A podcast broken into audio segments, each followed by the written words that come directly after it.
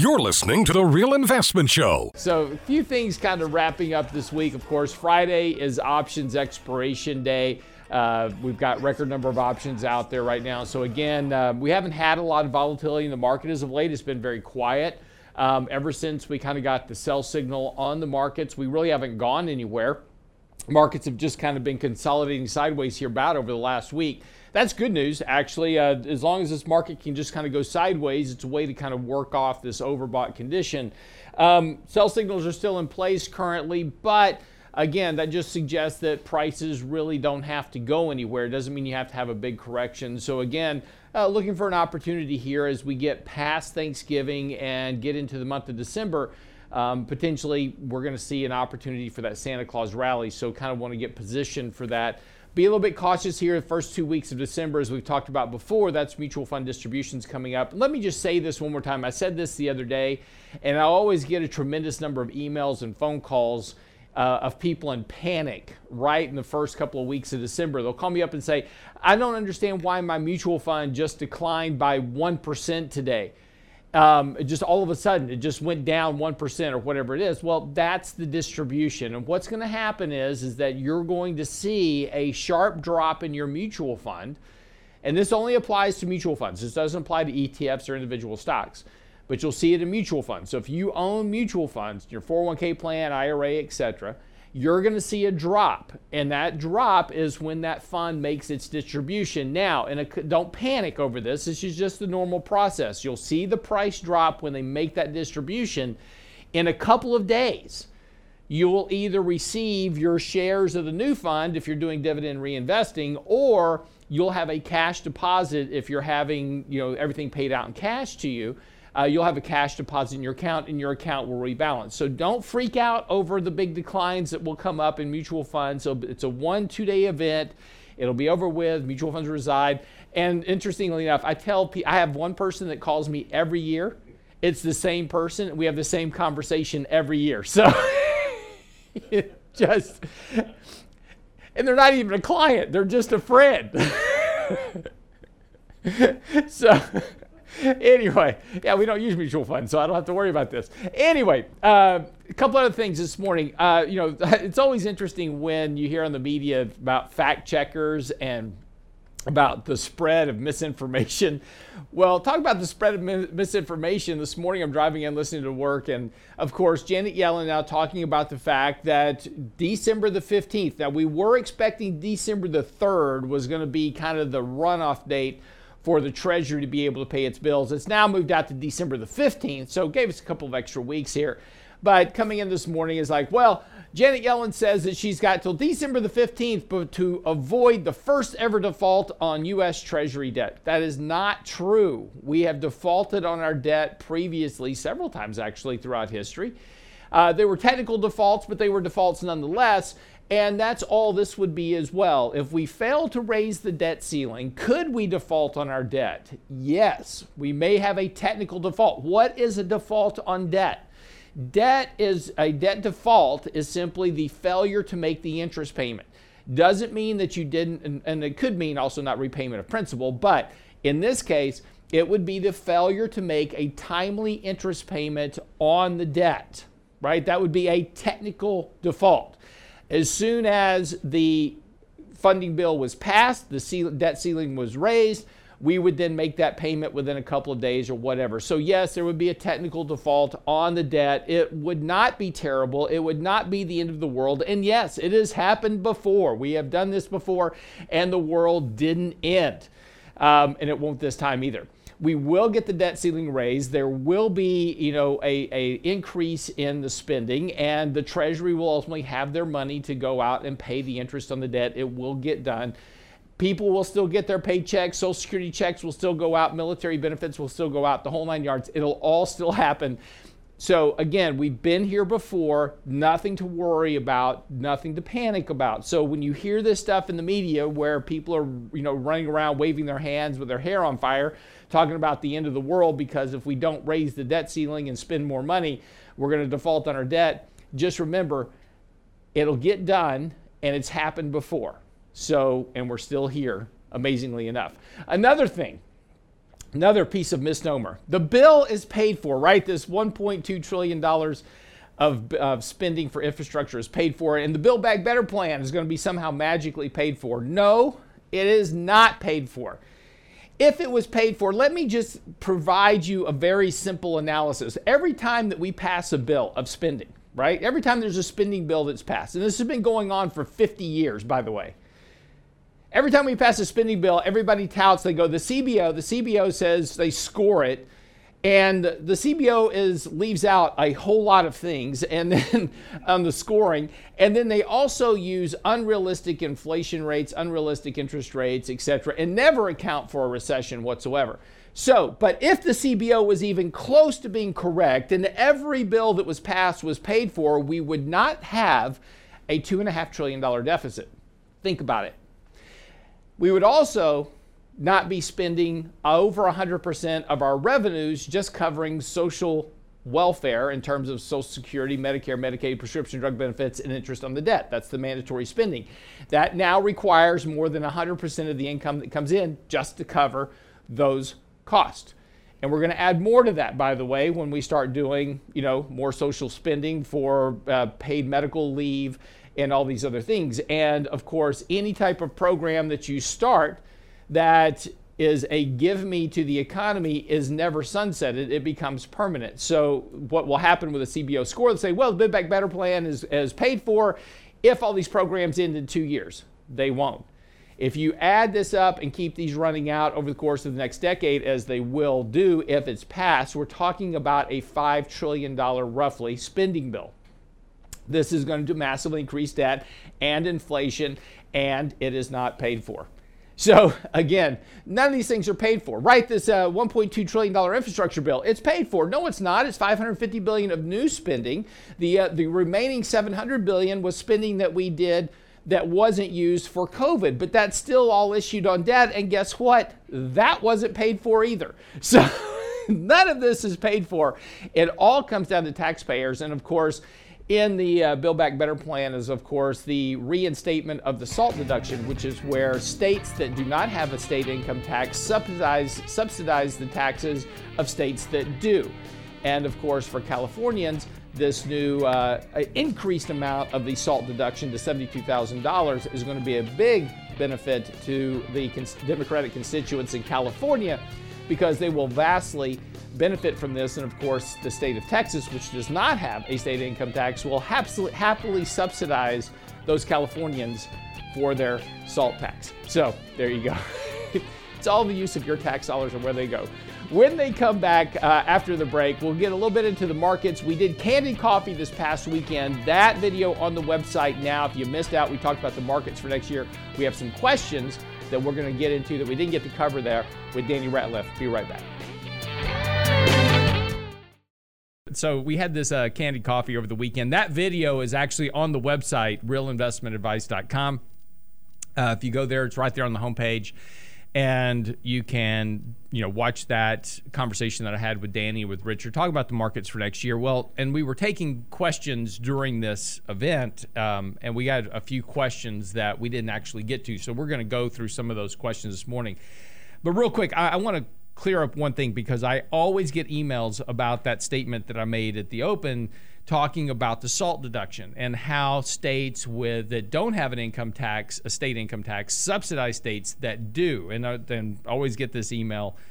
I don't understand how that works. Well, the SALT deduction, which is the state and local income tax deduction. So if I live in California and I pay state income tax, when I file my federal taxes, I get a rebate for those state and local taxes, right? So the government has to send those dollars out. So in Texas, we don't have a state income tax. So we don't get that benefit of being able to get a refund on our state and local taxes, which means that the tax dollars that Texans pay that go to the government that we don't get a rebate from or a deduction for go to the government, who then turns around and sends them to the state of California. So that's $72,000 a person that individuals will get in California for their state and local income tax deduction will be paid for courtesy of red states that don't have a state income tax, like Florida, like Texas, like others. So that's that's what I mean by subsidizing. That money comes from somewhere. It just doesn't magically appear out of Peter Pan's left pocket. Okay? Why are you laughing, Danny? No, great analogy. You've been full of them last couple days. I yeah, I've been full of something the last couple of days. I'm not sure if it's painkillers or just sarcasm. All right. well, a couple of things to get into here. Um, you've got some questions that uh, we didn't quite get to uh, in our in our event last Saturday, and yep. I thought we could just go through some of those and answer those questions, and then. Um, you know, we've got some other topics to get into as well, but I just thought we'd touch on those first. Yeah, so first and foremost, you know, Candid Coffee has been an event that, that we created essentially to answer questions, right? Especially during COVID where people weren't able to come in. It was one of those environments where we thought, you know what, let's just open it up for just general questions, have no preset or pre formatted agenda. And so it's become really popular in the sense that kind of like office hours, so to speak. and um, it's been good because we get so many good questions. It gives us a lot of great content. And, and really, it's also good to make us make sure that we understand what concerns you. And so, you know, dealing with people each and every day and the moving parts within finance, it's really important. And so we got to a lot of questions, Lance, and a lot of them are really good. I may want to circle back on, on one or two of those as well, just to elaborate a little bit, because sure. even afterwards, we were getting questions like, hey, this was really good. You know, some of the things are concerns are taxes, right? right? Planning. What are we going to do right now? We've seen, it seems like everything's been scaled down quite a bit. The infrastructure bill was scaled back, this bill scaled back. What's the the likelihood in your eyes right now that you see we're going to see higher taxes this year, mm-hmm. retroactive, or will it be something that'll be potentially pushed back to 2022 if the Democrats can control both the House and the Senate? So this, so that's an interesting question because last night I was uh, emceeing a mergers and acquisition uh, kind of event. So mm-hmm. there's about you know 70, 80 people at this event. They're all bankers and and, and investment bankers and merger p- business owners, people that want to do M and A type stuff. And it was interesting because the entire conversation revolved around higher taxes. Everything kept coming back to well, if tax rates go up. And right now, there's a massive surge. We're, we're basically pushing record levels of M&A. And the whole time that I'm listening to this conversation that's going on, I'm going, you know, the last time that I heard all these same stats was in 2007 right? you know, just before the Fed started hiking interest rates, just before you know all these things. But you know, it was uh, you know very exuberant in the room. Boy, if you want to get a deal done, this is the time to do it. There's just money. There is literally money laying on streets. If you want to do an M&A deal, there's somebody willing to throw money at you, regardless of what you're doing. Very interesting conversation but it all kept revolving around taxes. But yet we haven't had any new taxes, right? There hasn't been a repeal of the Trump tax cuts. Now we do have, and, and Danny, you can elaborate on this, but we do have some of the Trump tax cuts are going to sunset. I'm not sure exactly what the dates are, but those sunsets on some of those taxes are coming up here in the next couple of years. But right now, there's not been any new taxes. There's lots of worry about new taxes, but we haven't seen any new tax rates coming. And the problem for the Democrats, of course, now is that if they want to try to pass a bill and they need bipartisan support at all for any reason, they can't hike taxes, right? Because the Republicans won't go along with new tax hikes. And it's interesting to listen to um, Joe Biden talk about the new infrastructure bill that just passed. He's like, any American with that doesn't have over $400,000 will have no taxes related to this bill. Well, there's no tax on people with over 400,000 either. So why is why are you throwing that number out? But the second thing is is that this also reminds me of George Bush back right after the Reagan administration and and his line that sank him ultimately in his reelection, which is "read my lips, no new taxes." Right, and this sounds very much similar to that. Um, you know, this is, you know, taxes always go up. And when taxes do go up for any reason, especially in, in this type of environment where you want to pay for multi trillion dollars of spending, they go up on everybody. It's not just people over 400,000 and everybody else gets away with it. That's not the way tax tax hikes uh, ever work. The problem going into the next couple of months, and one of the things that the markets are really kind of ignoring right now, is this debt ceiling issue, right? So Democrats have to raise the debt ceiling. They're losing support even internally inside of their own party for the Build Back Better plan. They've already got pushback from Joe Manchin and Sinema as well on this plan because look, more spending is going to create more inflation and inflation is a problem. And Senator Manchin was just on on television, I think last night, talking about, hey, I just went to the gas pump and people are upset about what they're paying for gas. Yeah, they're paying, they're upset for what they're paying for gas because prices are going up. Retail sales yesterday up 1.7 percent. Those are nominal. So while the media was running around yesterday going, retail sales are strong, the consumer's back. No, that's inflation. People aren't buying more stuff, right? We don't measure it in the volume or quantity of things bought. We measure it in dollar value. People are paying a lot more at the pump for gas, right? You're paying 60 bucks for a, a tank of gas versus 40 bucks. That's 20 bucks extra in spending. I'm making up numbers, but you get the point. That's additional spending. That's why retail sales are growing up. So these are these are already taxes on individuals. These inflation is a tax on individuals. Inflation impacts everyone, and it impacts those at the bottom 20% that spend 80 to 90% of their income on essentials, even more than everybody else. So taxes are already going up. But I don't think, and, and again, I, I could be wrong. I think the Democrats are going to have a real tough time trying to raise taxes to any great magnitude. Um, we talked about Elon Musk for president on Monday mm-hmm. because of his selling stock to pay his capital gains tax. And the fact that I think if they try to pass a capital gains tax and CEOs start selling their stock in mass and the market's down 20 or 30%, Democrats lose an election.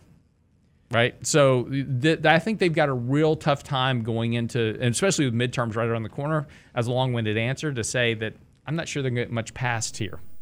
Yeah, well, I think it's already a skeleton of what it once was. So yeah. we know that it's going to look a lot different from what the original bill, you know, this summer right. looked like. And you know, we keep having these dates that they say, "Hey, this is it. We're going to we have to have it done by this date." We pushed it back from, you know, September. They issued a new bill September 13th, then it was, you know, uh, October 1st, October 31st. Now here we are on the 17th of November and no, still we're, no we're, bill. We're going to have a vote next week though. Of course, like, like every week. Yeah. every week. Yeah, I'm not sure we will. Uh, again, look, I could be wrong. They could try to shove something through. Um, they may get it through the House. I think the Senate's going to be the real problem. Um, you know, again, I, who knows? Anything is possible, but you know, I think this next couple of months is going to be very difficult. And with what's going on with the coming midterms and what's happening with some of these elections, I think the Democrats are getting really worried about reelection potential. Be right back after the break with Danny Ratliff. More questions coming up. Don't go away.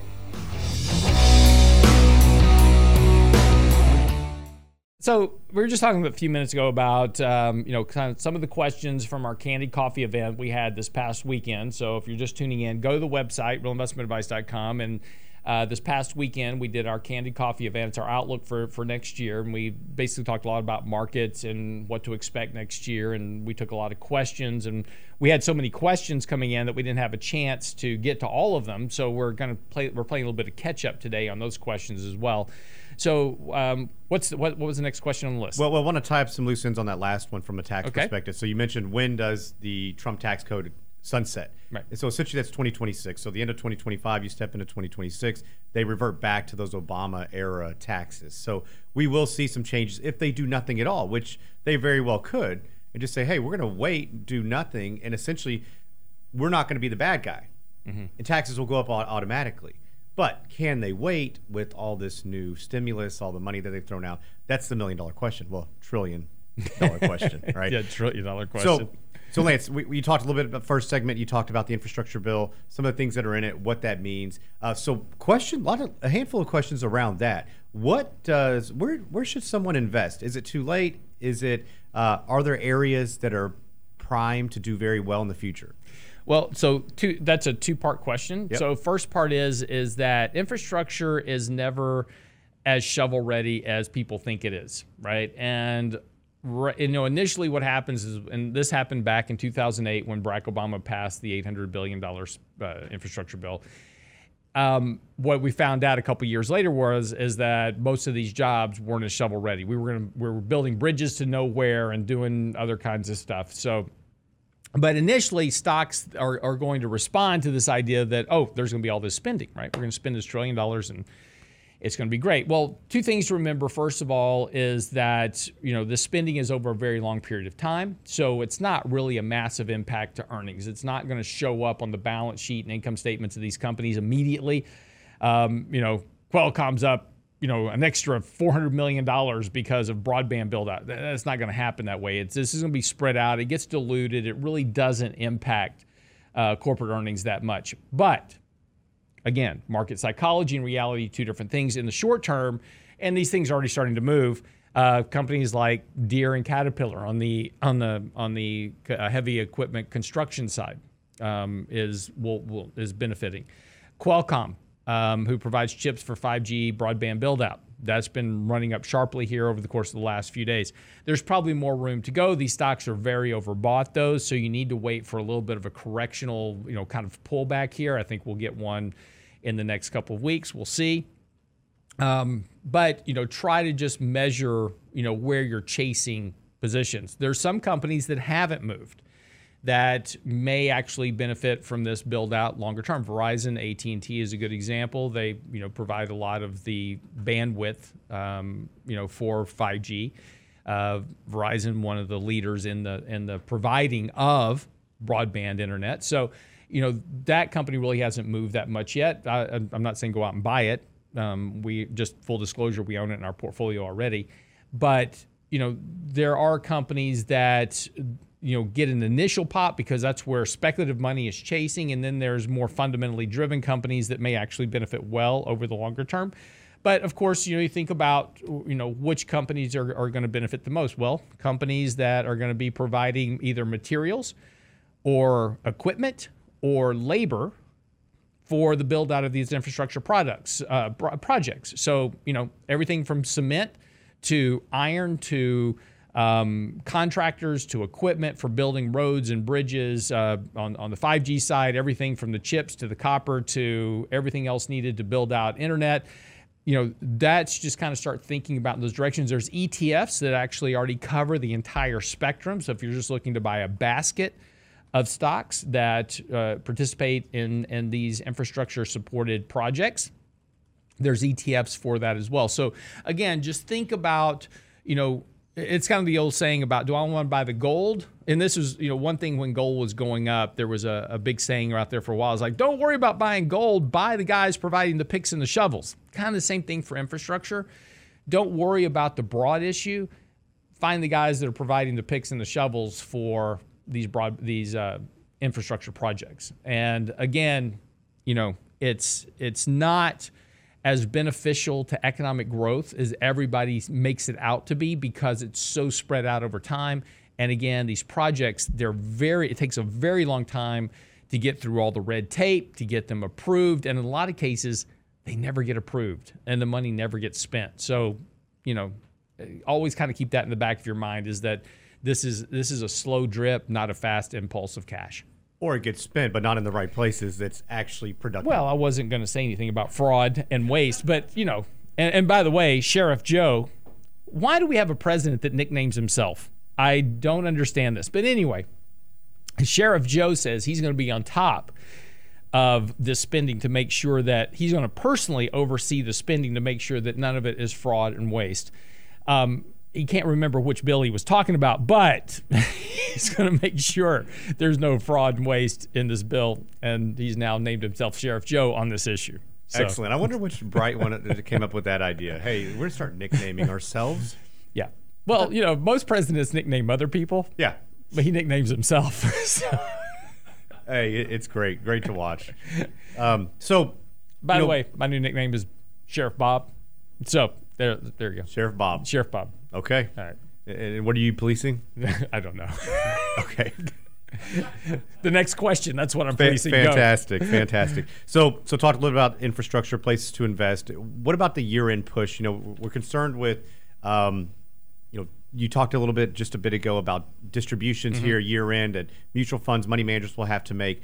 Where, where do you think they'll go? You know, historically, you know, people have pushed money into Apple. They pushed into some of these tech companies because they felt like They've, there's no mm. there's no other alternative to some extent. And it's still the case. Yeah. So you think that's going to still be the case in the future with these distributions and where they put funds back to work? Yeah. The, it, it, so uh, you know, couple of things there. First of all, is that we talked uh, uh, last week about money flows have been coming out of technology, and actually we've seen a good bit of money transferring out of tech into other areas over the course of the last couple of months. So over the last week, we've seen that begin to reverse, and technology stocks are now outperforming the S&P as a whole. So we're already starting to see that transition back into technology, you know, and it kind of makes some sense in a way because you know you're moving into Christmas, so people buying you know iPhones and Macs mm-hmm. and these type of things. You, you, kind of see the point. Um, but the but part of this has also been driven by Tesla um, because of the move in Tesla. Uh, that's been part of it the, problem is right now is that the FANG stocks, the the kind of the top five, six, seven, eight stocks in the index, which now includes Tesla, by the way, now make up 30% of the entire index. So pretty much, you know, if you want to just beat the market or if you want to participate with the market, just buy the top 10 stocks of the index, right? That's what's going up and that's what keeps going up. Um, you know, so you know where money's going to go to um, yeah, they're going to go back into these stocks for a couple of reasons. One, there is no volume in the market. This this rally we've had in the market over the last few days has been on declining volume. It's been exceptionally weak, and that's what we call a lack of liquidity. There's buyers out there willing to buy stuff at this point, but if anybody shows up in mass to sell, there's no buyers willing to buy at these prices um, what will happen is you'll have a very sharp decline in the markets when selling actually begins to, to happen in earnest. And that's why when we do have sell offs, we see these things pop up when markets are down one and a half or 2% in a day. That's because there's no buyers there. That's that lack of liquidity.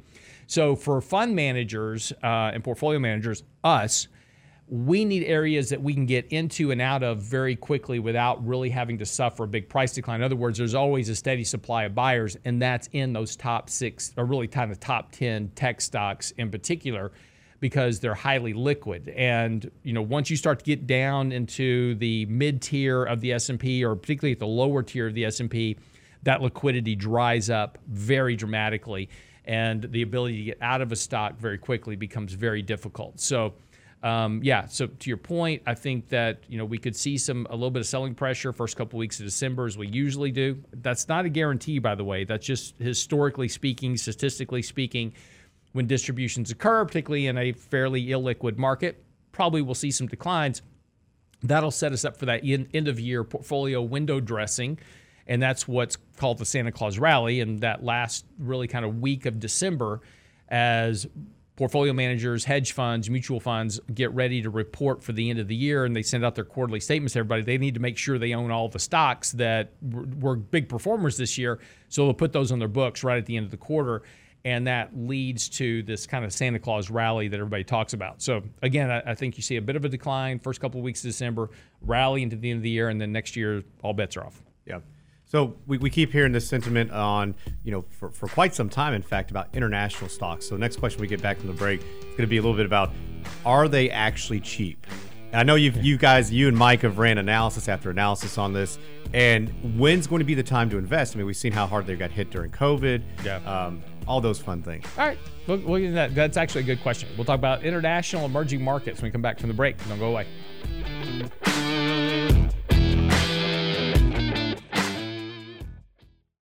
And welcome back to the show. Uh, hanging out here with Danny Ratliff this morning, uh, catching up on our Candid Coffee event that we had this past Saturday. That video is on the website. If you go to realinvestmentadvice.com, right there at the top of the page are all of our videos, and you'll see one for Candid Coffee. And that is the replay event from this past weekend where we were discussing our market outlook for 2022.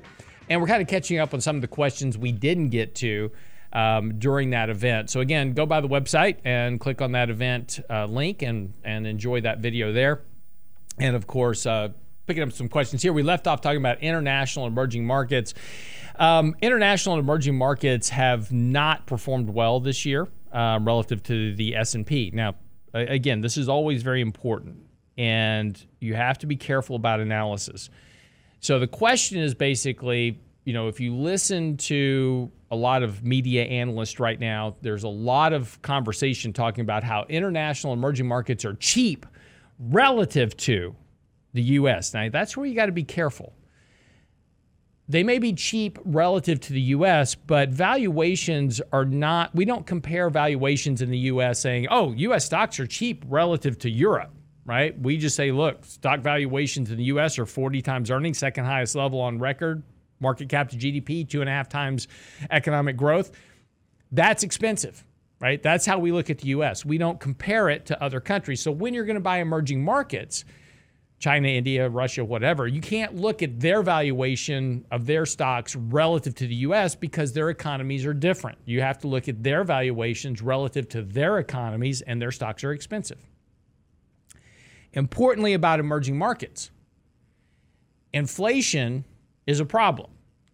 As inflation goes up, the cost of goods being purchased by individuals gets more expensive and consumers have to consume less.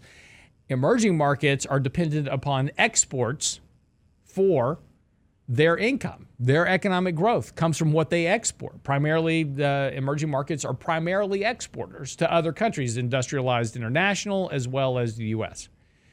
So you have to look at these factors relative to these countries. Now, am I saying you shouldn't own international and emerging markets? For us, that answer is right now is no, I wouldn't. And we don't own international and emerging markets in our portfolios because they have been underperforming the S&P. Now, this is where we start talking about asset allocation. And of course, the you know Wall Street has been driving a narrative that you should just buy and hold an allocated basket of goods and and you'll be fine. Just kind of ride the markets up and down. Don't worry about it because it's good for Wall Street. It's not necessarily good for you, but it's good for Wall Street because if you're just buying a bunch of, of stuff that they provide you, they're getting a fee on it and you're just suffering the returns. But over the last 12 years, international and emerging markets have been a boat anchor on the performance of your portfolio. If you take a look, just simply do the math, do the work yourself.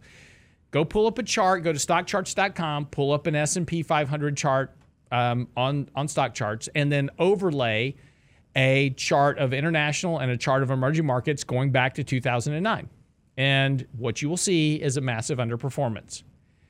So if you had those equally weighted in your portfolio, your S&P has done well, international emerging markets not so much, so your overall return is lower than just being invested domestically.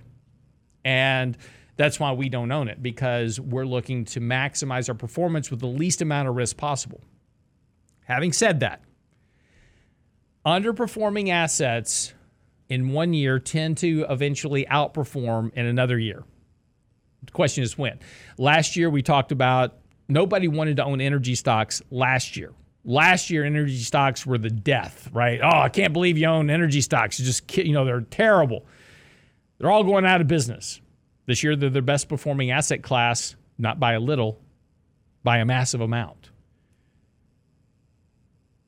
So that's that's generally the case. Is that you know one thing to be looking for is opportunistic investing, where asset classes or countries or whatever have been beaten down to a great degree and have underperformed. But again, you can't just say, oh, it's been underperforming, so now it'll outperform. It doesn't always work that way. Right now, there may be some tradable opportunities in international emerging markets next year. But again, it may be a very short lived transition depending on inflation. And as we talked about before on the show, if the U.S. gets a cold because of inflation, because of the Fed hiking rates, because of um, you know, uh, you know, lack of spinning, whatever it is. If we get a cold, everybody else gets a flu because all these other countries, China, emerging markets in general, are all dependent on the U.S. to sell their products. We're a bit, we're a, we are the consumer for all these other countries. So if we get a cold, they get the flu, which means those stocks will underperform. So we're very late in this cycle, and the more the most important thing right now is about rather than trying to speculate and chase returns, wait for these markets to tell you what's opportunistic, invest opportunistically, and beware of the risk. Yeah, and large cap value international, just in general, everybody's been saying, "Hey, this is such a great buy because it is so cheap." But like you mentioned, it's cheap for a reason. Yeah. I mean, I think I've heard that same question, that same story since like 2015. Yeah, so it's been some time. Every, every year, yeah. every year, every year, it's the same way. It's yeah. cheap. Exactly, exactly. So, um, you know, talk about green energy a little bit. We've seen this huge, massive run up in green energy. Mm-hmm. Um, you know, in our portfolio here, we own some lithium stocks, uh, Albemarle, full disclosure, right. uh, LIT, you know, ETF. What about other areas, uranium, other places? You know, is this a bubble that we're seeing right now? Is there potential for you know quite a bit of a pullback, or are these investments that are just going to keep on running? Well we always think that something is going to keep on running forever once it starts running, and, Yep. th- and that's the whole idea. Um, you know, th- those things never occur. Uh, you always get a correction because there's going to be a point where reality kind of collides with the fantasy. Um, Tesla is a great example of this. I mean, you know, you know, Tesla is an awesome company. I don't have any problem with it, uh, but you know, it's it. Te- the the function of Tesla cannot be valued at more than every other automaker combined, which it is right now. They they are regardless of what you want to call them, you can call them a pink elephant, but Tesla is an automaker, and eventually it will succumb to the dynamics of the automaking market at whatever point that that that happens. But same idea with green energy. Green energy is not efficient. It is not, you know, ecologically sound and is not environmentally clean. And no matter what form you want to take look at, whether it's wind power, solar power, electric vehicles, these are not climate friendly productions because they require either a massive amount of, of mining, deforestation, or they require an immense amount of petroleum product to build their to build those units, right? So, you know, these this is going to be the reality is that the inefficiency of these issues is going to start to push capital back towards petroleum and ultimately coal. In fact, we're already starting to see the coal movement now. So, if I was going to be an investor, I would probably be starting to look back towards coal um, as a potential viable tradable opportunity. Not necessarily today, but something I'm watching close on the radar because as people realize that green energy is not as efficient as coal and oil for producing energy, particularly when it comes to warming your house, driving your car, and more importantly, keeping your lights on. you know, that's where I think we'll see a shift of capital. You know, look, the green energy revolution is here. That's not going away. You know, this is going to be a thing. Uh, but valuations, the speculation in these industries are exceedingly overdone. And when there's a look, we saw this with solar a while back when when we started initially talking about the transition to solar energy. These solar stocks took off and they had huge runs, and it was going to be the the next coming of the of the the the world of investing. Then they all crashed, and they crashed huge.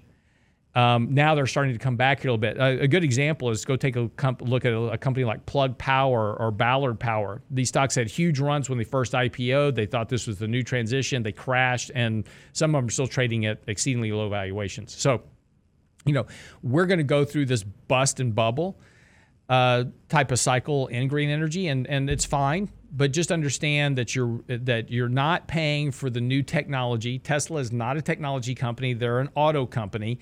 They will ultimately succumb to the dynamics of the auto market, and as you get more and more of these companies that are providing green energy, climate change type solutions, that will dilute opportunity within the markets, and eventually fundamentals will creep up with the fantasy, and when those two collide it will not be pretty for stock prices. Again, this is just a function of how markets work.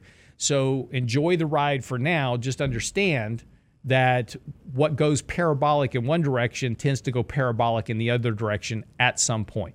So, Well, a lot of this could be political subsidies, just like you mentioned, solar power. That's the Sure. Obama administration's their big uh, push. Same thing we're seeing here. Now, the green energy has been certainly been here, but what about when you get this volatility? You know, we're, now we see this big dichotomy on what happens. Do we look at? Do we go to gold? Is that the safe place, or is it crypto? Well, that's that's the that's the that's the what is it today? That is the sixty thousand five hundred and forty dollar question on Bitcoin. because gold, you know, we've been watching gold very closely in our office because of the you know, normally when you're having running rates of inflation and negative real rates, which we have right now. In fact, I just did a chart for an article I've got coming out next week. We now have negative 6% savings rates on money market accounts, which the only other time that has occurred is at the late in 1978 during the oil crisis embargo when we had 15% inflation. So because rates were so low going into this problem to start with, we now have the same negative dynamics on savings that we had during the massive inflation push, uh, you know, in the late 70s. So gold should be gold should be three thousand dollars an ounce right now. It's not, and in fact, there's not really much of a demand for gold in terms of market market demand at the moment because people are so so involved in speculating in asset. But why would I own gold when stocks are going up, you know, 25% a year? That doesn't make any sense. Why would I want to own gold when, you know, Bitcoin's gone up 100% since its lows earlier this year? It's all about this speculative drive in the markets. Ultimately, that breaks, and I think gold becomes a really great buying opportunity. It's just not today. Yeah. Makes me kind of want to go buy some gold. Kind of makes you do. Yeah. All right, that wraps up the show today. Danny, thanks so much. Glad you're back. Yes, sir. Good to be here. It's going to be a regular deal. You coming back? It is. All right, awesome. Uh, be sure by the website, Candid Coffee. It's on the website now, right on the homepage, realinvestmentadvice.com. Download, you basically click on that video link and watch our Candid Coffee event, our outlook for 2021. We cover a lot of ground uh, in that one hour on that video. It's on the website now, realinvestmentadvice.com. Of course, send my, myself or Danny any questions you have. Always happy to help you out. Realinvestmentadvice.com. Just uh, right there at the top is a form you can fill out. Ask any question you want. We'll answer it for you. Make sure you're taken care of. And uh, of course, while you're there, check out all of our blog posts, our newsletter. Make sure you're registered for our weekly newsletter as well, and get our daily commentary. It comes out every morning before the market. RealInvestmentAdvice.com. See you tomorrow.